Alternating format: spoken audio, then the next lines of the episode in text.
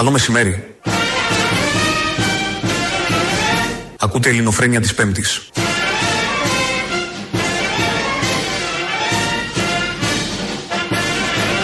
Ελληνοφρένεια. Καθημερινά. Μία με δύο. Στα παραπολιτικά ενενήντα κόμμα ένα.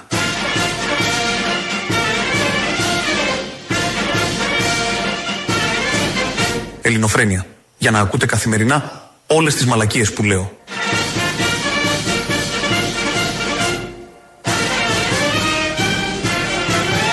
Δεν σερέμος κουνούμαλα. Καλώς σας βρήκαμε. Γεια και χαρά σας. Ο Μητσοτάκης πρέπει να κάνει το διαφημιστικό για τις εταιρείες μετρήσεων. Αυτό που κάνεις εσύ, ε. Ναι. Ναι, εντάξει, στην επόμενη φάση. Ναι, μπορούμε να βάλουμε πολλά από το Μητσοτάκη, γιατί προσφέρεται, είναι συνεργάτης μας και μας βοηθάει και τον ευχαριστούμε. Να σου πω στο κάτω-κάτω να εκτιμούμε και το μεροκάματο που μας δίνει τόσα χρόνια. Μόνο Μητσοτάκης. Και που θα μας δίνει. Μόνο Μητσοτάκης. Σαν επικεφαλής. Σαν σήμερα βγήκε και ο Σιμίτης, ας πούμε, το ενενήντα έξι. Δεν μας έδωσε ο Σιμίτης μεροκάματο. Αν μας έδωσε. Ακόμα έχουμε φακέλους του Σιμίτη, δεν τους έχουμε. Έχει μνήμη. Και άμα χρειαστεί κάτι. Και αν μας έδωσε ο Σιμίτης. Με τα Σαρδάμ, με τις ναι. πολιτικές τους σοβαρές αναλύσεις. Βεβαίως. Που ήταν και αριστερός. Α, αυτός ήταν ο Γιάννος. Λάθος.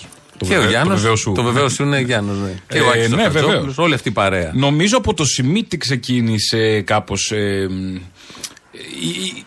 Πώς το λένε, ένας δρόμος μιας άλλης ματιάς, ας πούμε, που βλέπαμε τα πράγματα. Άνοιξε το δρόμο σε πολλούς. Πριν Σιμίτη. Το Σιμίτη ήταν. Ήταν ο... ένα αυτόξ ελευθερία. Ναι, ήταν ο Σιμίτης. Θα σου πω, γιατί πριν το Σιμίτη ήταν ο Παπανδρέου Ανδρέας. Ο οποίος είχε να του κάνει κριτική, ναι, αλλά δεν, ήτανε, δεν έκανε λάθη, δεν έλεγε ε, βλακίες. Όπα, όπα. Ήταν και μια άλλη εποχή. Περίμενε, τι εννοείς. Τι εννοώ. Α, έλεγε παπάντζες, όχι βλακίες. Ναι, ρε παιδί μου. Ναι. Ναι, ναι. Δεν έλεγε αυτά, τα, δεν έκανε τα λάθη, τα βασικά, τα απλά. Όχι, όχι, αυτά δεν ήταν ερασιτέχνης, δεν ήταν πρωθυπουργίσκος. Ήταν η αλλα, αλλαγή Έχεις... γενιάς, ας πούμε, ο Σιμίτης. Ναι. Από το Σιμίτη και μετά ανοίξανε οι ουρανοί. Τα πάντα. Δεν και βρέχει πρωθυπουργούς. Non-stop από το ενενήντα έξι. Non-stop κανονικά. Δηλαδή ο ένας μετά τον άλλον καλύτερος. Ναι. Και οι υπουργοί. Το, τα περιβάλλοντα επίσης ήταν. Πολύ καλά. Επίσης δεν υπήρχε Ελληνοφρένεια πριν από το Σιμίτη. Ένα, ένα σημαντικό και αυτό. Οπότε... Υπάρχουν από το Σιμίτη και μετά. Να, αν ναι. δεν υπήρχε ο Σιμίτης δεν θα υπήρχαμε εμείς. Βασικά, χρωστάμε και εκεί. Από τον Σιμίτη. Όχι, εγώ πρόλαβα και Παπανδρέου Ανδρέα. Όχι σαν Ελληνοφρένεια, όμως σαν δημοσιογράφος. Σαν, ναι, σαν δημοσιογράφος, ναι. Οπότε δεν υπήρχε. Με Σιμίτη ξεκινήσαμε.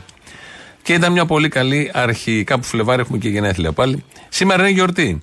Τι έχουμε, τι γιορτάζουμε. Του Αγίου Αθανασίου είναι σήμερα. Ah. Να ευχαριστούμε, να ευχαριστούμε, να ευχηθούμε στις Αθανασίες χρόνια πολλά και στους Θανάσιδες και να ευχηθούμε και σε έναν Θανάση mm. χρόνια πολλά. Αδέρφια, Έλληνες και Ελληνίδες της Λαμίας και όλης της περιοχής, από μέρους του Γενικού Στρατηγίου του Ελλάς σας φέρνω τους πιο θερμούς χαιρετισμούς. Ο λαός που έγραψε το έπος της Αλβανίας υπέκυψε αλλά δεν ιτήθηκε. Έτσι ήρθαν οι Γερμανοί στον τόπο μας και μας κλαβώσανε. Τότε μερικοί τόσκασαν και οι άλλοι κάνανε κυβέρνηση και μας είπαν «Ησυχία παιδιά, τάξη και ασφάλεια». Έτσι όλο το βάρος έπεσε πάνω σε μια χούφτα ανθρώπων. Από αυτούς που τρώγανε καρπαζιές μέσα στα αστυνομικά μπουντρούμια και τις ασφάλειες, μα που φλέγονταν από ηρωισμό και αντρία και μέσα τους υπήρχε μια ζεστή ελληνική καρδιά και έτρεχε στις φλέβες τους πραγματικά ελληνικό αίμα. Αυτοί άναψαν το δαυλό και έδωσαν το σύνθημα για τον ξεσηκωμό του έθνους.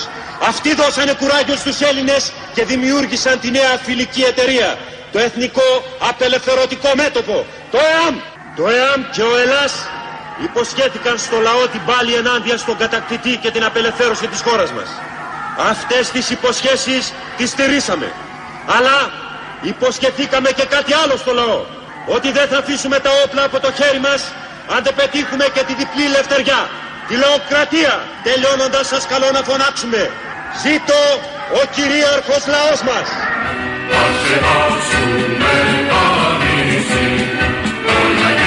Θανάσης Κλάρας. Αν ζούσε θα γιόρταζε σήμερα. Ε, ναι, εντάξει, αν ζούσε. Πώς χρόνο θα ήταν. Δεν έχει σημασία.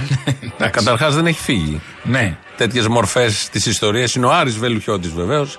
Τέτοια με το κανονικό το όνομα Θανάσης Κλάρας, οπότε του Αγίου Αθανασίου σήμερα γιορτάζει, είναι μια γιορτή, οφείλουμε να ευχηθούμε χρόνια πολλά στις μνήμες μας να μείνει και μένει, δηλαδή δεν φεύγει, δεν ξεριζώνεται αυτό. Αυτά, αυτά. Να καλωσορίσω και εγώ τον ελληνικό λαό που είναι στο ε, έτοιμος ε, για τα κομμουνιστικά καθεστώτα. Και εσύ μετά τον Άρη. Και εγώ μετά τον άλλο Άρη.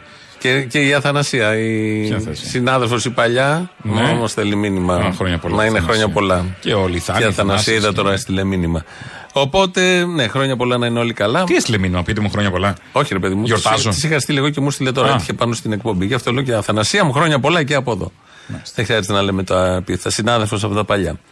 Ε, στην Επιτροπή τελειώσαμε τις γιορτές. Είναι Αθανασία Κοσιόνι, γι' αυτό. Όχι, δεν ξέρω αν λέγεται Αθανασία. Όχι, δεν είναι. Μάλιστα. Μήπως.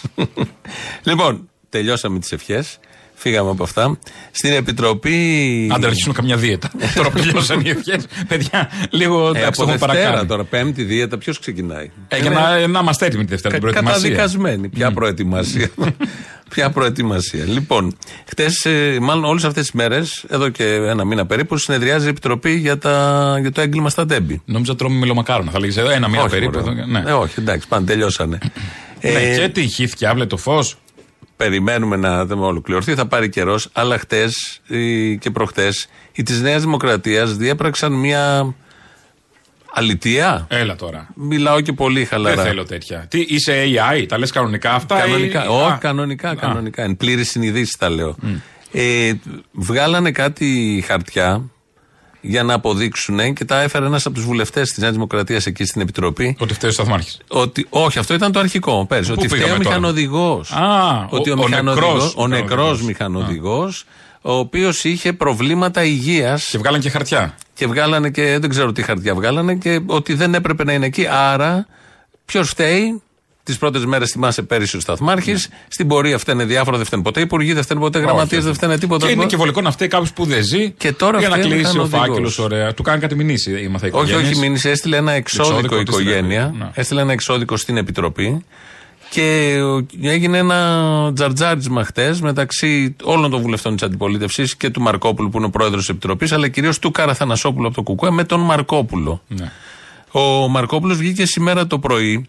Άκου να δεις πώς το μεθοδεύουν τώρα και με τι έχουμε να κάνουμε. Βγήκε σήμερα το πρωί στο Open να μιλήσει για τα χθεσινά τζαρτζαρίσματα. Θα ακούσουμε ένα μέρος στην πορεία τη, στην Επιτροπή. Αποφάσισε η εξεταστική σε ό,τι αφορά την υπόθεση του μηχανοδηγού και της ιατρικής του κατάστασης, με την ευθύνη όλων των κομμάτων της αντιπολίτευσης και παρά το γεγονός ότι η πλειοψηφία, η Νέα Δημοκρατία δηλαδή, είχε προτείνει να μην είναι ανοιχτή η διαδικασία, σεβόμενη το ιατρικό απόρριτο. Μπράβο!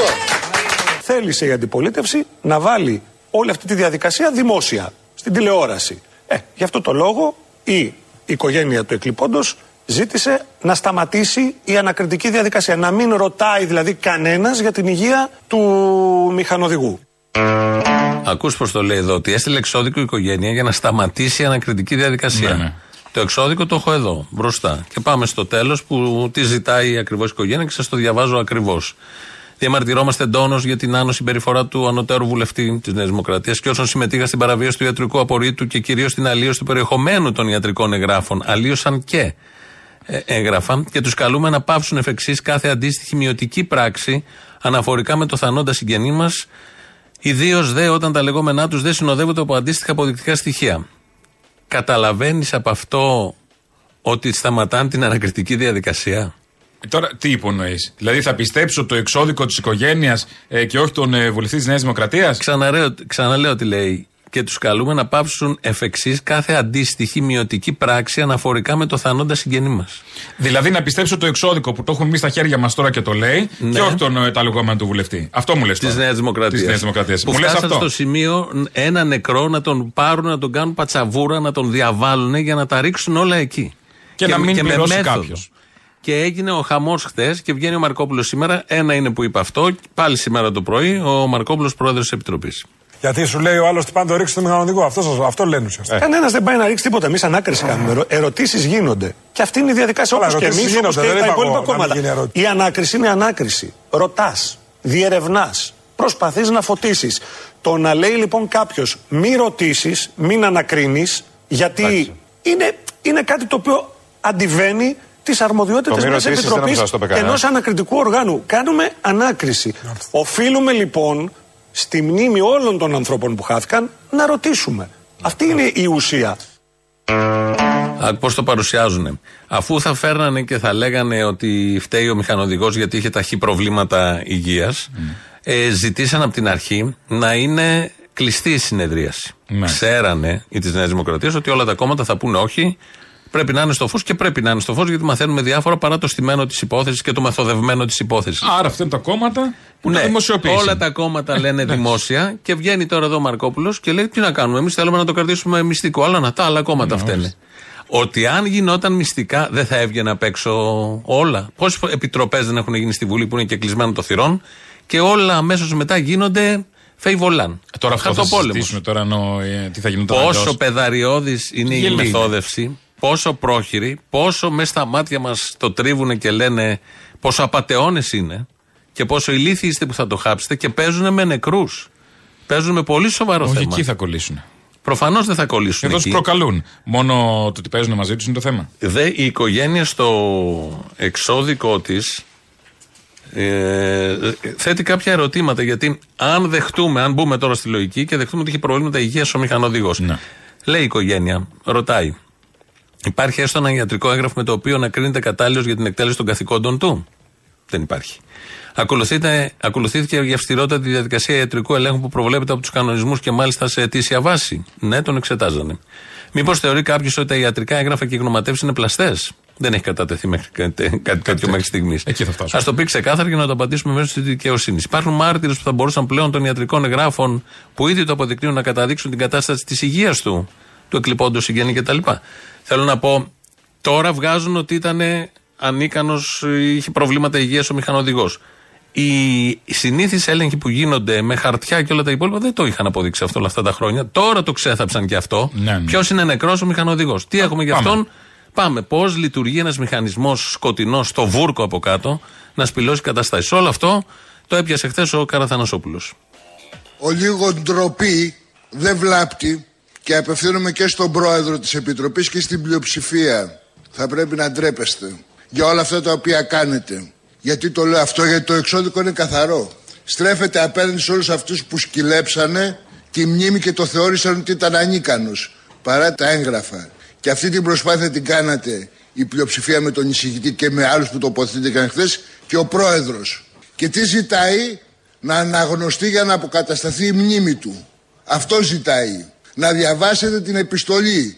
Ως πρόεδρος οφείλετε λοιπόν να τη διαβάσετε. Την επιστολή ολόκληρη χωρίς να περικόψετε τίποτα. Αυτό ζητάει η οικογένεια. Και έρχεστε τώρα και λέτε ότι θα κάνουμε κλειστή συνεδρίαση για να προστατεύσει πια τη μνήμη. Μας κοροϊδεύετε. Δεν ντρέπεστε καθόλου. Και έρχεται και μας λέτε θέλετε να προστατεύσετε τη μνήμη του ανθρώπου. Σοβαρά μιλάτε? Σκυλεύσατε πάνω στον άνθρωπο. Σε αυτή λοιπόν την περίπτωση εμείς λέμε όχι. Θα συνεχιστεί η συνεδρίαση, θα συνεχιστεί ανοιχτά και ό,τι λέει ο καθένας θα το λέει με την ευθύνη της γνώμης του και να αντιμετωπίσει μετά και τις όποιες νομικές συνέπειες έχει η γνώμη την οποία εκφράζεται. Αν προσβάλλει ή δεν προσβάλλει κάποιον. Είσαι τώρα εσύ συγγενής του μηχανοδηγού. Που έχεις τον πόνο σου, είναι τα παιδιά του και η γυναίκα του. Ότι έφυγε αυτός ο άνθρωπος έτσι όπως έφυγε. Όχι, χωρίς να φταίει. Από ευθύνες πολύ συγκεκριμένες. Και βλέπεις ένα χρόνο μετά αυτή τη μεθόδευση. Ένα χρόνο μετά που δεν έχει, δεν έχει ηρεμήσει κιόλας ότι έκλεισε ο κύκλος, γιατί όχι, κάπου βέβαια αποδόθηκε μια ευθύνη. Είναι κάπως να... Μα όχι κάθε μέρα... τον άνθρωπο πίσω. Αλλά κάπως να νιώσεις, ρε παιδί μου, ότι κάπου πήγε αυτό. Κάπου κα... μια αυτό. Δικαίωση που είναι. Δικαίωση. Κάθε για να ηρεμήσεις εσύ, αυτό που η, λέμε και η ψυχή που λέμε. Η Επιτροπή συνεδριάζει κάθε μέρα. Ναι. Και βγαίνουν κάθε μέρα περίπου τέτοια. Βλέπεις τους αρμόδιους πώς συμπεριφέρονται, τι δηλώνουν, πώς συμπεριφέρονται οι βουλευτές της Νέας Δημοκρατίας, πώς θέλουν να το μεθοδεύσουν. Είσαι και συγγενής των υπολείπων θυμάτων, που υποτίθεται και από αυτή την Επιτροπή περιμένεις να βγει αυτό που λέμε, το, να δικαιωθεί το αίσθημα. Σαν ελάχιστος πόνος, ναι, ναι, σαν ελάχιστη παρηγοριά. Και βλέπεις αυτές τις μεθοδεύσεις. Καταλαβαίνεις ακριβώς πόσο και πόσο γυρίζει το μαχαίρι καθημερινά στην πληγή. Αυτά είπε ο Καραθανασόπουλος χθες και ο Μαρκόπουλος μετά είχε ένταση με τον Καραθανασόπουλο και το απάντησε ως εξής. Αυτά στους δρόμους και στο πεζοδρόμιο, το οποίο το ξέρετε, όχι εδώ. Ο κύριε κύριος Πρόεδρε, τέτοιοι χαρακτηρισμοί. Ο κύριος Δημητριάδη, δεν σας ενοχλούν οι χαρακτηρισμοί στο Προεδρείο. Θα έπρεπε να ντρέπεστε. Εκατέρωθεν. Θα έπρεπε να ντρέπεστε για τις επιλογές σας. Ο κύριος Δημητριάδη, κύριος... δεν σας επιτρέπω. Το κόφτω, το κόφτω, όχι σε εμένα. Ντροπή σας, ντροπή σας. Θα μας δίνετε κύριε Καραθανασόπουλε, έχετε ξεφύγει.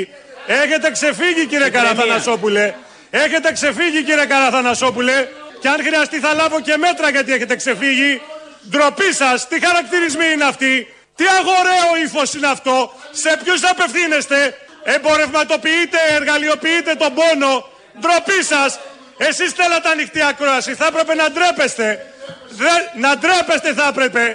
Ντροπή σας, στο πεζοδρόμιο αυτά, στο πεζοδρόμιο αυτά, όχι σε εμάς εδώ. Το οποίο πεζοδρόμιο είναι πρίτανης μπροστά σε αυτά που κάνουν. Είναι πριτάνης. Το ποιους απευθύνεσαι, εμένα μ' άρεσε. Ναι, και αυτό. Ο δαπίτης του ΟΚΕΑ και ΟΥ των Rangers, ναι, ναι. Σε ποιους απευθύνεσαι. Και μ' αρέσει που θεωρεί εδώ ο Μαρκόπουλος, του βγαίνει κιόλας, ότι επειδή ο Καραθανασόπουλος είναι από το ΚΚΕ, άρα αγώνες, άρα πεζοδρόμιο, άρα δρόμος, αυτά εκεί. Ναι, ναι, ναι. Τα θεωρεί ως κάτι δεύτερα, ως κάτι ανέντιμα. Σε σχέση με τι. με τη μεθό... Αυτός που έχει κάνει αυτή τη μεθόδευση. Και... Ή με τα λαμόγια που είναι οι συνάδελφοί του και όλοι. Και... Δηλαδή... Και τη, τη, τη, τη χώρα της μίζας και της ρεμούλας που την έχει υπηρετήσει και αυτή η παράταξη με φοβερή συνέπεια και τα βλέπουμε. Μιλάει για τον δρόμο. Μιλάει, μιλάει για τον δρόμο και για την, ε, το πεζοδρόμιο και την αξιοπρέπεια των αγώνων. Και υποτιμητικά. Και υποτιμητικά, ναι. ναι. Αυτά λοιπόν τα πολύ ωραία χτες από εδώ. Στον δρόμο σήμερα είναι οι φοιτητές και πάλι και έχει και μαζικές από ό,τι είδα λίγο πριν. Μαζεύονται τώρα σιγά σιγά. Συγκεντρώσεις για τα περίφημα ιδιωτικά πανεπιστήμια, την κατάργηση καταπατά, καταπάτηση του άρθρου δεκαέξι, ουσιαστικά. Και σε κάθε περίπτωση, καλύτερα σε αυτά τα πεζοδρόμια και σε αυτούς τους δρόμους του δίκαιου και του αγώνα, παρά στα άλλα πεζοδρόμια για να σε τσουλάκι των συμφερόντων που υπηρετούν αυτοί. Προφανώς δεν το συζητάμε. Και αν κάτι έχει έρθει σε αυτόν τον τόπο και σε άλλους τόπους, αλλά κυρίως σε αυτόν τον τόπο, έχει έρθει από το πεζοδρόμιο. Γιατί αν δεν πίεζε το πεζοδρόμιο, δεν υπήρχε περίπτωση ούτε δικαιώματα να υπήρχαν, που τώρα τα ξυλώνουν με διάφορους τρόπους. Αλλά έχουμε δει ότι το πεζοδρόμιο και ο δρόμος είναι ισχυρός, τα δικαιώματα παραμένουν. Κερδίζονται σε πολλές περιπτώσεις, υπάρχουν και πρόσφατα παραδείγματα. Ή πώς αλλιώς κερδίζονται τα δικαιώματα από στόλη. Mm. Πώς αλλιώς, όταν έρθει ένας, ένας, ένας ηγέτης, όταν εντοπίσει το κενό, ναι, και έρθει ο ηγέτης και καλύψει και μας σώσει, μας προσφέρει τα δικαιώματα. Ο Μεσσίας δεν είναι ηγέτης απλά. Μπράβο, Μεσσίας. Ανδρέας Λοβέρδος. Ένα κόμμα και άλλα εφτά ή οκτώ ή εννιά μικρότερα, τα οποία όμως δεν έχουν κυβερνητική προοπτική, και ένας ηγέτης, ο Κυριάκος Μητσοτάκης, που χθες στην δημοσκόπηση τον δίνει σαράντα ένα σαράντα δύο, οι άλλοι σαράντα τρία, και ο επόμενος έχει έξι ή επτά. Τι λείπει, λείπει το είκοσι επτά, το τριάντα, δηλαδή η προσωπικότητα εκείνη που αποτελεί μια εναλλακτική για τις επόμενες εκλογές και πρέπει κάτι να γίνει. Έχω πει, έχω δηλώσει παρόν. Είναι πάρα. Ξεράσουμε. Κάντον κάτι. Δεν αντέχω. Δώσ' του μια κολοθέση στο ευρωψηφοδέλτιο. Στο, στο, κάτι να σφουγγαρίζει το μαξί μου. Μια θέση, κάτι να είναι δίπλα. Να μην νιώθουμε εμείς να ακούμε τα σάλια. Όχι. Τι όχι. Εδώ είναι για κάτι αντέχω, μεγαλύτερο. Δεν... Κάθε μέρα θα βγαίνει. Δεν αυτό κατάλαβες. Εννοούσε από Γενάριο ότι βγαίνω στο κλαρί, ναι, και θα είμαι δυναμικά. Ναι. Πω, πω. Δεν κατάλαβες τι λέει εδώ ο Ανδρέας Λοβέρδος. Τι... Λέει ότι ο Μητσοτάκης κυριαρχεί στις δημοσκοπήσεις. Ναι. Αληθές. Τον εμφανίζει πολύ ψηλά. Ο Κουτσούμπας είναι εκεί ψηλά επίσης σαν πρόσωπο, σαν κόμμα προφανώς η Νέα Δημοκρατία, και μετά οι άλλοι είναι με είκοσι μονάδες διαφορά, τριάντα κάπου εκεί. Ωραία. Χρειάζεται ένας πόλος και λέει είμαι παρόν. Είναι κάτι παραπάνω από. Κωστής Παλαμάς. Τι είναι παρόν και τι να το κάνω. Κι άλλοι είναι παρόντες. Μα θέλουμε σωτήρες. Άκου τι λοιπόν, πώς συμπεριφέρεσαι. Μα θέλουμε, ο λαός θέλει σωτήρες, θέλει ανθρώπους για να τον οδηγήσουν απέναντι στο Μητσοτάκη, θέλει ανθρώπους. Ο Λοβέρδος είναι αυτός. Ναι.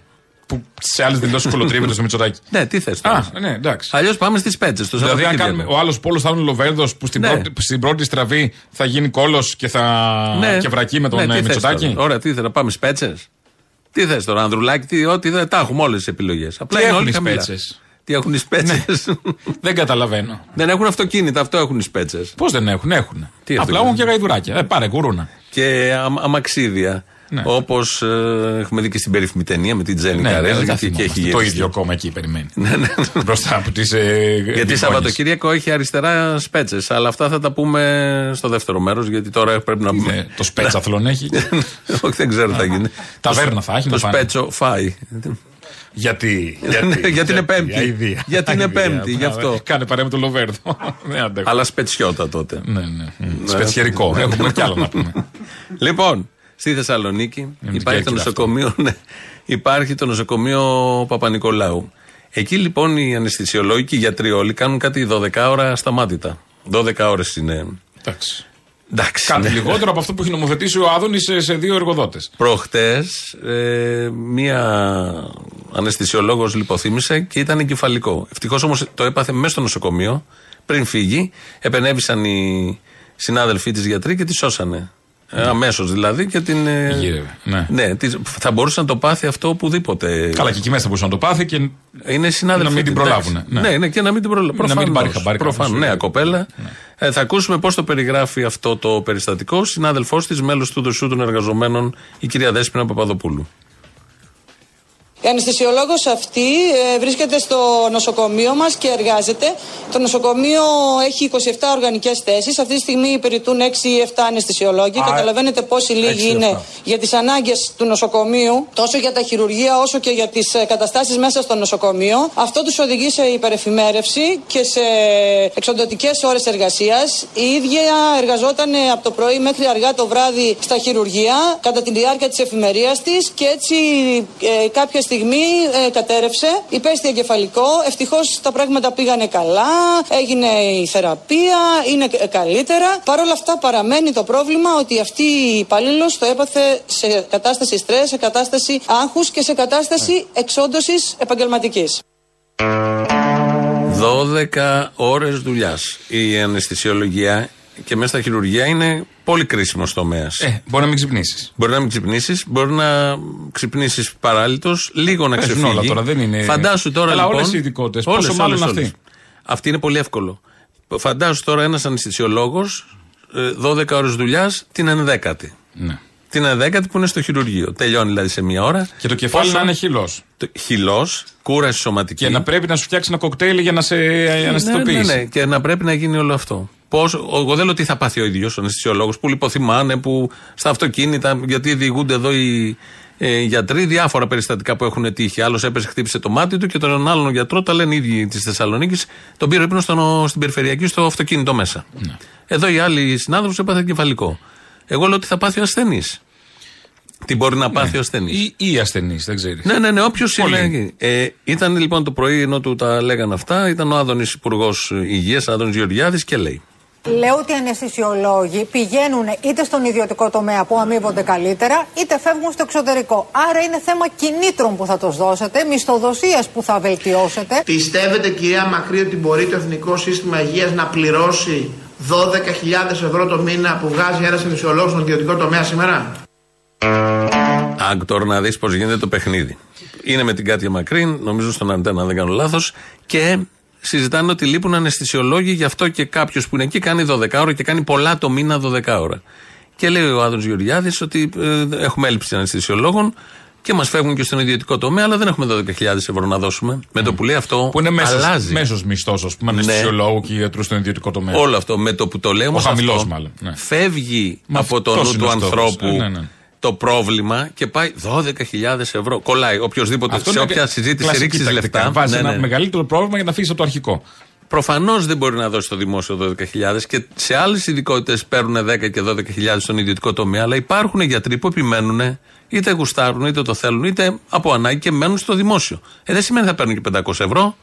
Μπορεί δηλαδή, δηλαδή το δημόσιο, το κράτος των αρίστων, ή δώδεκα χιλιάδες ή τους μισθούς που δίνει και δώδεκα ώρα και να παθαίνουν κεφαλικά. Δεν έχει ενδιάμεσο. Ναι. Τίποτα. Δεν υπάρχει έχει. μια ενδιάμεση κατάσταση να αντιμετωπίσει, να προσλάβει αυτούς που πρέπει. Καλά, να... δεν είναι και ακριβές επίσης. Είναι ένα ποσό που έβγαλε ο Άδωνης από την κοιλιά του. Έπιασε μια ακραία. Για να πει τώρα που, επειδή άκουσε κάποιον έναν που δεν ξέρω τι και πώς. χίλια πεντακόσια ευρώ δίνουν αναισθησιολόγο στον Ευαγγελισμό. χίλια πεντακόσια ευρώ. Τάξη, το χίλια πεντακόσια αν γίνει τρία. Είναι μακριά από το δώδεκα. Προφανώς μπορεί να, να, να ικανοποιηθεί και να μείνει. Εννοείται. Γιατί μπορεί να μείνει ο άλλος με τα τρία και να είναι οκ. Θα ξανακούσουμε την ε, συνδικαλίστρια από τη Θεσσαλονίκη, την κυρία Δέσποινα Παπαδοπούλου. Λείπουν γιατροί, λείπουν παρα, λείπει παραϊατρικό προσωπικό πολύ, υπάρχουν πολλά οφειλόμενα ρεπό. Νοσηλευτικά η, το προσωπικό που υπάρχει είναι με σχέσεις ελαστικής εργασίας και αυτό μας οδηγεί κάποια στιγμή στο ότι αυτοί οι άνθρωποι θα φύγουν. Οκ, okay, πήραν μια παράταση ενός χρόνου, αλλά αυτό σημαίνει ότι επειδή υπάρχουν ανακατατάξει κάποιοι προσληφτικά σε άλλα νοσοκομεία, yeah, κτλ. Yeah. Επίσης υπάρχει μια μεγάλη ομάδα η οποία... τελειώνει τέλος Φεβρουαρίου και για αυτούς οι εργαζόμενοι του ΑΕΔ δεν έχουμε κάποια ενημέρωση αν θα ανανεωθούν. Άρα λειτουργείτε στο κόκκινο. Ότι αυτό μας λέτε. Αυτοί... Λειτουργείτε στα κόκκινα εσείς. Λειτουργούμε στο κόκκινο γενικότερα κάθε μέρα. Δηλαδή πέρα από το μισθό υπάρχουν και άλλα θέματα που δεν τα έχουν λύσει. Και δεν τα, έχει λύσει, δεν τα έχουν λύσει όλες οι κυβερνήσεις. Και οι προηγούμενες και τούτη βέβαια που είναι πέντε χρόνια. Δεν είναι καινούργια και επειδή ο Υπουργός ανέλαβε πριν πέντε μέρες δεν σημαίνει τώρα τα αντιμετωπίζουμε όλοι. Είναι πολύ σοβαρό θέμα. Και είναι η υγεία που υποτίθεται θα δοθεί προτεραιότητα και είναι ναι, στις ναι. πρώτες επιλογές των κυβερνήσεων όλων και, και, και, και σε σπρώχνουν και εκεί προς τα ιδιωτικά νοσοκομεία, γιατί μόνο εκεί υπάρχει η σωτηρία. Κάτι αντίστοιχο που κάνουν και με την παιδεία τώρα. Και μόνο αυτά τα έχουν φίλοι τους. Οπότε ναι.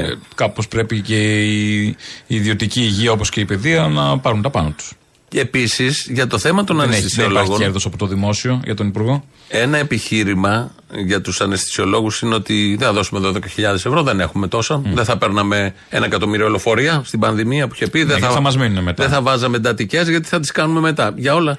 Και το άλλο που επικαλούνται με φοβερή συνέπεια και επαγγελματισμό της κυβέρνησης είναι το τι γίνεται πάντα στο εξωτερικό. Για τέτοια θέματα όμως, τι γίνεται στον πλανήτη, όχι ότι ο κατώτατος μισθός στο Λουξεμβούργο είναι χίλια οκτακόσια ευρώ, αυτό δεν θα ακούσει ποτέ να το λέει κανείς. Όχι, γιατί δεν θα πάει ποτέ η σύγκριση ναι, μισθών. Ναι, ναι. Ε, για όλα τα ζωής. Άλλα όμως, ε, λοιπόν, γιατί δεν μπορούμε να έχουμε αναισθησιολόγους, μας απαντά ο Άδωνης. Αν τώρα, κυρία Μακρύ, που είστε πράγματι μια έγκριτη δημοσιογράφη, ξέρετε πόσο εκτιμώ, κάνετε ένα Google search και βάλετε τη λέξη αναισθησιολόγοι και Παγκόσμιος Οργανισμός Υγείας, θα δείτε ότι ο Παγκόσμιος Οργανισμός Υγείας έχει εκδώσει ειδικό report που λέει ότι σήμερα στις χώρες του δυτικού κόσμου η μεγαλύτερη ειδικότητα που είναι σε έλλειψη είναι οι αναισθησιολόγοι. Έχουμε μόνο όχι στην Ελλάδα, στον πλανήτη. Δεν έχουμε αναισθησιολόγους στον πλανήτη. Έτυχε ο πόλεμος στην Ουκρανία, έτυχε ο πόλεμος στη Γάζα. Είναι το Σουέζ που θα κρυβίνουν τα προϊόντα. Πάντα συμβαίνει κάτι άλλο, είναι η πανδημία. Είναι βέβαια, η ενεργειακή τώρα κρίση. Κάνε να φτιάξετε ένα, ε, ένα ιδιωτικό πανεπιστήμιο που να μπορούμε να βγούμε αναισθησιολόγοι να πάμε πραγματικά όλοι. Δηλαδή, σας παρακαλώ πραγματικά. πάρα πολύ, αφού υπάρχει τέτοιο θέμα, ας γίνει ιδιωτικά. δώδεκα χιλιάδες το μήνα θες να γίνεις ε, αναισθησιολόγος. Δεν ξέρω, με συμφέρει, γιατί λίγα είναι. Όχι, μια χαρά είναι. Και τι θα κάνω, θα, θα παραμενέσεις. Στο ιδιωτικό θα τα μάθεις σε τρεις μήνες. Σε κανένα διαμέρισμα θα είναι στην Κάνικος. Σε τρεις μήνες θα βγεις αναισθησιολόγος. Πώς ήταν η μαμά του Κώστα που θα γινώσουν γιατρός. Έτσι. Θα ξανάρθω ο Άδωνης για να γίνουμε γιατροί. Αναισθησιολόγοι πλέον. Τώρα που και δώδεκα χιλιάδες το μήνα. Πλάκα κάνεις τον ιδιωτικό τομέα. Εντάξει, ιδιωτικό, ιδιωτικό. Από ιδιωτικό πανεπιστήμιο θα βγω, σε ιδιωτικό νοσοκομείο θα πάω. Μα το ιδιωτικό νοσοκομείο θα κάνει το πανεπιστήμιό του να τους εκπαιδεύει και όπως θέλει και να τους παίρνει μετά. Και απευθείας. Σαν τις ακαδημίες του Ολυμπιακού. Έτσι, θα τα βάζεις νόμι... από μικρά μετά. Μπράβο. Να τα πάρεις μετά στην πρώτη ομάδα. Νόμοι της αγοράς και θα μαθαίνει μόνο τα βασικά. Δεν χρειάζεται να έχει τη φιλοσοφία της. Ε... Της ιατρικής, δεν χρειάζεται τι τέτοια. Φιλοσοφία. Τώρα, και δεν χρειάζεται και εμπειρία. Κάνουμε και όρκους και παπαριές, τώρα τέτοια. Δεν χρειάζεται και εμπειρία για όλα αυτά. Επειδή έχουμε πέσει λίγο έξω, να μην βάλουμε αυτό που έχουμε προγραμματίσει, να βάλουμε διαφημίσεις, προτείνω Κύρκο, και αμέσως μετά συνεχίζουμε εδώ.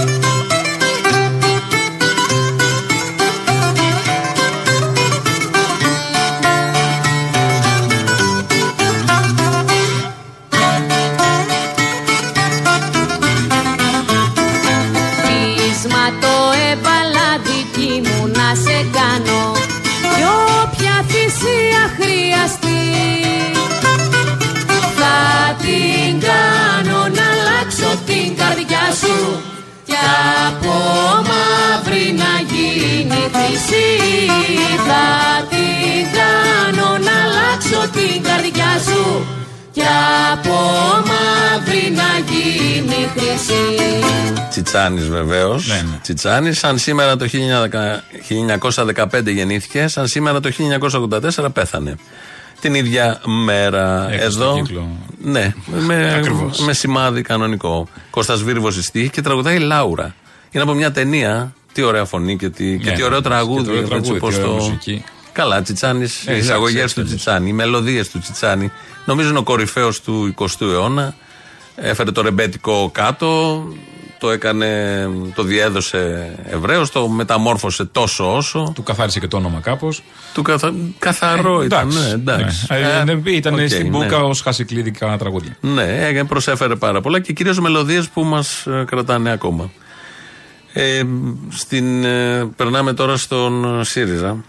Πάμε λίγο yeah, ΣΥΡΙΖΑ. Ό,τι έχει απομείνει, εν πάση περιπτώσει. Στην Ηλιούπολη προχτές έγινε μια εκδήλωση που ήρθε ένας βουλευτής, αυτές οι εκδηλώσεις που κάνουν τα κόμματα, που ήρθε ένας βουλευτής του ΣΥΡΙΖΑ να μιλήσει στο αναψυκτήριο του Δήμου. Είχε μαζευτεί και κάποιος κόσμος, ό,τι έχει απομείνει από το ΣΥΡΙΖΑ και της Ηλιουπόλεως.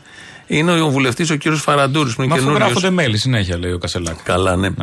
Ε, που είναι νέος βουλευτής αυτός, βγήκε τώρα mm. και ανοίγει η πόρτα, εκεί δεν ήμουν, αλλά το έχει ανεβάσει και στο βίντεο, στο TikTok του και το είδαμε από εκεί. Ανοίγει η πόρτα και μπαίνει ως εξής ο βουλευτής Φαραντούρης. Καλησπέρα συντροφέρες! Ελάτε μέσα! Καλησπέρα! Καλησπέρα συντροφάρε. Γεια σας σαούσες. Εν τω μεταξύ είναι τέτοια η κατάσταση του κόμματος που δεν δικαιολογεί αυτού του τύπου την υπερβολή στη συμπεριφορά. Ήταν λίγο ματζόρε, θα λέγαμε παραπάνω. Θα μπορούσε πιο μινόρε, ταιριάζει. Σε κάποιες παρέες που έχει υποθεί κάτι και είναι όλοι λίγο πιο σκεπτικοί και μπαίνει ένας βλάξ στο δικό του κλίμα και έχει υπερβολική χαρά. Αυτή την κόντρα, δηλαδή το βλέπα και λέω, δεν βλέπουν τι γίνεται στο κόμμα γενικώς. Και μπαίνει, εκτός αν αυτό είναι μια μέθοδος να τους ενθαρρύνει. Αφενός, αυτό μπορεί να έχουμε πλαστή εικόνα εμείς από τα κανάλια ότι ο ΣΥΡΙΖΑ καταρρέει και να βράζει από κάτω. Να σιγοβράζει. Τα κανάλια περιμένουμε, ναι, να ενημερωθούμε τι γίνεται. Και σιγοβράζει από κάτω, γράφονται τα νέα μέλη. Καλά λέει ο Κασελάκης. Άρα λέει αλήθεια ο πρόεδρος. Mm. Δηλαδή στις πέτσες μεθαύριο. Θα γίνει χαμός. Θα γίνει του, του, τους σπετσιού του πανηγύρι που λέμε. Ναι, ναι, ναι. Δεν Power θα χώρα, θα βουλιάξει το νησί. Power γιατί εντάξει αυτοί που θα πάνε τριάντα πώς είναι, τριάντα πέντε, αλλά. Ο κόσμος, ναι, που θα πάει απ' έξω να, να, να σιγοντάρει, να κάνει, θα γίνουν οι σπέτσες ε, ε, Long Island. Μπράβο. Αυτό. Αν θα γίνει κάτι. Μακρόνισος. Ναι, καταλάβαμε. Θα είναι, θα είναι αυτό. Ο Κασελάκης τώρα πήγε σε μια. Έκοψε μια πίτα σε κάποια νομαρχία εκεί και είναι. Φανταστείτε το όλοι, κάνετε την εικόνα δηλαδή. Είναι ένα τραπεζάκι μικρό και έχει μια πίτα πάνω. Πίτα πάλι. Ναι, ναι. Στρογγυλή πίτα. Ε, ως συνήθως. Τι κάνουμε. Είπε στρογγυλό φλουρί. Είπε ως συνήθως. Α, ως όχι. Συνήθως. Ωραία, λοιπόν, είναι στρογγυλή πίτα, ναι. Τι έκοψε τετραγωνάκια, πες μου. Περίμενε. Τι κάνει, κάθεται κάποιος. Οκτάγωνα. Περίμενε. Γιατί είναι της αριστεράς και τη πρόοδου. Θα το περιγράψω. Την πήγε γιατί... ανάποδα και βάλει ζάχαρη άχνη από κάτω. Είναι, είμαι σίγουρος. Είναι η ζάχαρη άχνη από πάνω. Α. Είναι στρογγυλή πίτα. Κάθεται στην κεφαλή όπως πρέπει ο Κασελάκης με ένα μαχαίρι. Και δεν τη σταύρωσε, έκανε σφυροδρέπανο. Ωραία, λοιπόν. Στο σταυρό, τι κάνουμε πρώτα. Το σταυρό. Κάνουμε ένα, μια κάθετη γραμμή. Σαν διαγώνιο της πίτας. Τι διαγώνιο της πίτας, διάμετρο. Όχι. Στρογγυλή διάμετρο της πίτας κάνουμε, όχι. Ε, μια ευθεία. Ναι. Προσπαθώ να στο περιγράψω. Ε, Διαγώνισα με το τετράγωνο. Ναι, ναι, όχι, ναι, ναι, σωστό, ναι. Σωστό. Ε, στη διάμετρο. Τραβάει, διάμετρος είναι το γύρω-γύρω. Τραβάει μια ευθεία. Ναι. Για να σχηματίσει το σταυρό. Η περίμετρος είναι γύρω-γύρω. Διάμετρος είναι στη μέση. Μπράβο, αν είναι. Ναι, ωραία, ναι. Προσπαθώ να, ναι, να περιγράψω. Ωραία, αν είναι αυτό, αυτό. Ά, λοιπόν. Λέξεις, και έχουν μικρόφωνο αυτοί οι άνθρωποι. Κατάλαβε κάτι αμόρφωτος εδώ πέρα. Περίμενε. Λοιπόν. Σκράπα στα μαθηματικά. Φανταστείτε, θέλει να κάνει το σταυρό. Κάνει την κάθετη γραμμή. Και κάνει μια άλλη παράλληλη, δίπλα ίσον. Όχι. Α. Και μετά είναι να κάνει την οριζόντια. Ωραία. Φεύγει από τη θέση που είναι ο Κασελάκης, πάει στο πλάι και ξανακάνει μια κάθετη γραμμή. Που διασταυρώνεται με την προηγούμενη κάθετη γραμμή. Άρα πετυχαίνουν το στόχο. Με αλλαγή θέσης όμως. Θα μπορούσε να γυρίσει την πίτα. Μην μπορεί, ρε παιδί μου. Θα μπορούσε να ανάποδο το χέρι. Όσοι κόβουνε. Αυτό βρήκες να πεις για τον πρόεδρο. Όχι, ρε παιδί μου. Και αυτό με μπτώ. Αλλά έβλεπα την εικόνα. Ότι ούτε μια πίτα δεν μπορεί να κόψει. Όχι, την έκοψε. Ωραία. Ποιο είναι το πρόβλημα. Όλοι στην ίδια θέση στεκάμενοι κάνουν την κάθετη γραμμή. Και την οριζόντια. Συντάξεις τη να... διάμετρο, αυτό σε πείραξε. Εγώ, εγώ δεν είμαι υποψήφιος πρωθυπουργός της χώρας. δεν δεν πάω για εκεί. Οπότε, μετά που αρχίζει να κόβει, ναι. Καλά, λεπτομέρεια. Ποιο είναι το πρώτο, έκοψε του φτωχού. Όχι, του κόμματος. Του, κατευτε... του κόμματος, δεν, δεν παρακολούθησα τη σειρά, του φεύγουν τα γράμματα. Κάνε το σταυρό. Που έφυγε το α. Δεν πειράζει. Δεν το φάμε, θα το φάμε. Τρώγεται, τρώγεται. Έφυγε το ρο. Καλά, αυτά τα πρώτα. Το πρώτο κομμάτι είναι για το κόμμα. Εντάξει, φεύγαν τα γράμματα αστιάκινα. Αυτό ότι έφυγε το ρο, έφυγε και το α. Δηλαδή έφυγε το αριστερά και το ριζοσπαστικό από την πίτα. Γιατί εκεί ήτανε. Στην πίτα, ναι. Α. Στην πίτα. Στην πίτα ήταν εκεί. Ε, διόρθωσε το λάθος του ζαχαροπλάστη. Και στις ταμπέλες. Και μια που είπαμε και ΣΥΡΙΖΑ, ε, η συζήτηση που γίνεται αυτή τη στιγμή στο κόμμα είναι για την αφίσα του Τσίπρα. Ποια αφίσα? Γιατί βγαίνει. Α, δεν τα έχεις παρακολουθήσει. Δεν παρακολουθήσει τα σοβαρά. Αν δεις με τι μας απασχολεί ο ΣΥΡΙΖΑ από τότε που βγήκε ο Κασελάκης. Συγγνώμη, ασχολιόμουν με μια γενοκτονία στη Γάζα. Αλλά να πούμε και αυτό, καμία αντίρρηση. Βγαίνει ο Κούλογλου που είναι πια είναι ευρωβουλευτής ανεξάρτητος, αλλά και το τι βι εξ ες. Και λέει ότι κατεβάσανε επί Κασελάκη τις αφίσες από το κτίριο της Κουμουνδούρου. Του, σι, του Τσίπρα. Του Τσίπρα. Του Τσίπρα. Αφίσες Τσίπρα. Ώρα να ρίξουν το άγαλμα του Τσίπρα τώρα. Βγαίνει ο Κασελάκης και λέει ήταν τόσο σεμνός ο πρόεδρός μας ο Τσίπρας που δεν είχε αφίσες. Αλλά τώρα είναι μια ωραία ευκαιρία αυτή να δώσει εντολή να μπουν παντού αφίσες. Του Πρόεδρου. Του Τσίπρα. Του Τσίπρα. Του Τσίπρα. Γιατί δεν βάζει και του Κωνσταντόπουλου, είναι άμα το πάμε, βάλε όλους. Το Τσίπρα θέλουμε. Α, το Τσίπρα θέλουμε. Και βάλουμε και τον Αλαβάνο. Τον Αλαβάνο, τον Κύρκο, αν πάμε πίσω, ό,τι θες. Πολύ πίσω. Και βγαίνει σήμερα. Βγαίνει, χάθηκε αυτή. Βγαίνει σήμερα το πρωί. Και δεν ξέρω τι γίνεται με τον γόνο του καλαμαράκι. Τρώμε γόνο καλαμαράκι. Δεν τρώμε γόνο καλαμαράκι. Άι, στο διάλογο έρχονται οι πιατέλες εκεί πέρα στα ψαροταβέ και δεν ξέρω να τσιμπήσω ή όχι. Ενώ ήταν επίτροπος, ήξερε. Είχα ενοχές, ναι, και δεν το τρώγα. Το καραγκύρι γκυλιγκύλι, ας πούμε, και κουπεπέ. Το τρώγες παρόλα αυτά. Το γόνο. Και βγαίνει σήμερα το πρωί ο Νίκος Παπάς. Συζητάνε τώρα δύο μέρες στο ΣΥΡΙΖΑ. Και στην επικαιρότητα ότι τι βγαίνει από το ΣΥΡΙΖΑ σαν κόμμα. Οι σπέτσες που ετοιμάζονται για το Σαββατοκύριακο και αν υπάρχουν αφήσεις και αν κατέβηκαν οι αφήσεις του Τσίπρα από την Κουμουνδούρου. Να άνοιξε μια συζήτηση που λέει ότι κάποιος μπορεί να ήθελε να βγάλει την αφίσα του Τσίπρα και συγκεκριμένα με εντολή Κασελάκη. Ναι, ναι. Το διάβασα κι εγώ τώρα και το. Αλλά είναι νομίζω από μια πηγή η οποία δεν έχει δείξει ότι έχει καλή προαίρεση απέναντι στο ΣΥΡΙΖΑ. Είναι από το τι βι εξ ες. Προέμαστε... Ναι, τον κύριο Κούλογλου, ο οποίος έχει συγκεκριμένη θέση εκφράσει απέναντι στο ΣΥΡΙΖΑ. Εν πάση περιπτώσει, ε, όντως υπάρχει η αφίσα του Αλέξη Τσίπρα. Όπως μπαίνεις ε, δεξιά, είναι στο τηλεφωνικό κέντρο και πραγματικά τώρα, τώρα που το, μιλάμε. Ζητώ συγγνώμη, απολύτως είναι εκεί. Ζητώ συγγνώμη και από τις ε, αγαπημένες συντρόφισσες και η, η Λούλα και η Ρίτσα, έτσι, και πας να την αγγίξεις αυτήν την αφίσα, θα, ε, αυτό θα σε μουντάρουν. Ε, ε, ακριβώς ισχύει, αυτό είπα. Ισχύει αυτό. Ε, αλλά, εν πάση περιπτώσει, τώρα είναι ένα θέμα εκ του μη όντως. Ο Στέφανος ο Κασελάκης, νομίζω, απάντησε στα μέσα κοινωνικής δικτύωσης και είναι μια προσπάθεια απλώς να προκληθεί ένας θόρυβος ο οποίος δεν έχει καμία βάση. Υπάρχει αφίσα, δεν θα φύγει αφίσα. Καλά, αυτό που με ταράζει βέβαια είναι γιατί μπαίνοντας δεξιά. Τον Τσίπρα δεξιά εκεί τον είχαμε. Ναι, αλλά βγαίνοντας αριστερά. αριστερά. Α, βγαίνοντας αριστερά. Σωστό, που είναι και οι περισσότεροι που βγαίνουν. Με, τώρα τρέχοντας. Να δουν τον Τσίπρα. Πόσοι μπαίνουν. Ως τελευταία, κανείς. ο ο Κασελάκης μπορεί, κι αν μπαίνει. Ως τελευταία εικόνα. Εγώ προτείνα. Ως τελευταία έξοδος. Ρίτα Τσίπρα. Αλέξη Τσίπρας. Ε, εγώ προτείνω αφίσες του συντρόφου Αλέξη να μπουν παντού.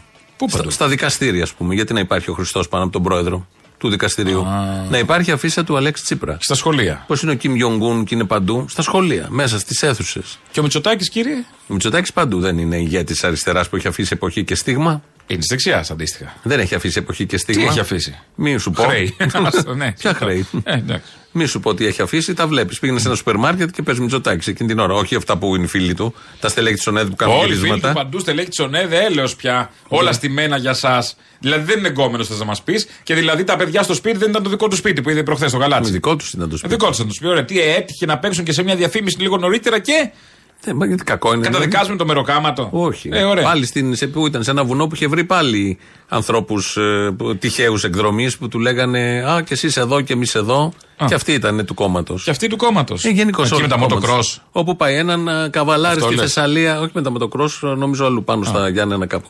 Ένας, έναν καβαλάρι στη Θεσσαλία που είχε έρθει ο Ντάλτον που του είχε πει ο από μακριά. Και αυτός είναι εκεί. Δεν είναι πιθανό να περπατήσει να δει ένα καβαλάρι δεξιό. Τι είναι οι καβαλάριδες? Μέλη της ΟΝΕΔ περισσότεροι. Έχει ένα σκίτσο σήμερα ο Πετρουλάκης στην Καθημερινή που είναι ο Μητσοτάκης τώρα στον Νταβός, mm. στην Ελβετία. Και βρίσκει δύο Έλληνες και τους λέει: και εσείς εδώ, ναι, και εμείς από τον κοινωνικό τουρισμό mm. της Ελλάδας και εμείς τον Νταβός. Παντού που πάει βρίσκει Έλληνες. Ε, ονεδίτες βέβαια. Εντάξει. Που του λένε μπράβο. Ναι, αλλά σαράντα ένα τοις εκατό. Ναι, άρα οι περισσότεροι Έλληνες είναι ονεδίτες. Λογικό, λογικό, λογικό. Στις ε, σπέτσες λοιπόν το Σαββατοκύριακο θα έχει ε, τα PowerPoints των ε, ΣΥΡΙΖΑΕΟΝ συντρόφων, θα πάνε εκεί να θα μείνουν στο σπίτι, όχι θα μείνουν, θα φάνε στο σπίτι του Κασελάκη, θα μένουν στα ξενοδοχεία της περιοχής. Τον νόσημα την περιοχή. Ναι. Και η κυρία Θρασκιά που είναι βουλευτής του ΣΥΡΙΖΑ. Που φτάσαμε. Θυμίζω ότι που φτάσαμε για τη συνάδελφος. Η Σία Λιαροπούλου έχει βγει κάπου. Όχι, η Θρασκιά τι, λοιπόν. Η Κάτια Μακρύ. Δεν ξέρω. Γιατί όχι αυτή. Η Ράνια Θρασκιά λοιπόν σήμερα μίλησε και συμφώνησε με τις πέτσες. Κοιτάξτε, ο προορισμός τώρα, ε, αν ήταν ένας κάποιος άλλος, κάποιος άλλος, επειδή δεν είναι τουριστικός προορισμός, προφανώς γι' αυτό και είναι χειμώνα σε ένα νησί, ε, είναι προς διευκόλυνση και οικονομική, αν θέλετε, διευκόλυνση από τη στιγμή που εκεί υπάρχει ένας χώρος, ε, τον οποίο δεν θα κληθεί κάποιος να πληρώσει για να συνεδριάσουμε.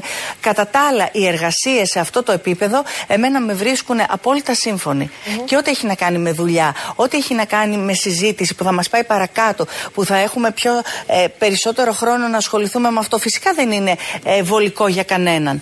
Αλλά το να έχουμε ακόμη και το PowerPoint που, για το οποίο τόσος λόγος έγινε, εμένα με βρίσκει απολύτως σύμφωνη. Τα έχετε έτοιμα εσείς αυτά? Φυσικά τα έχω έτοιμα.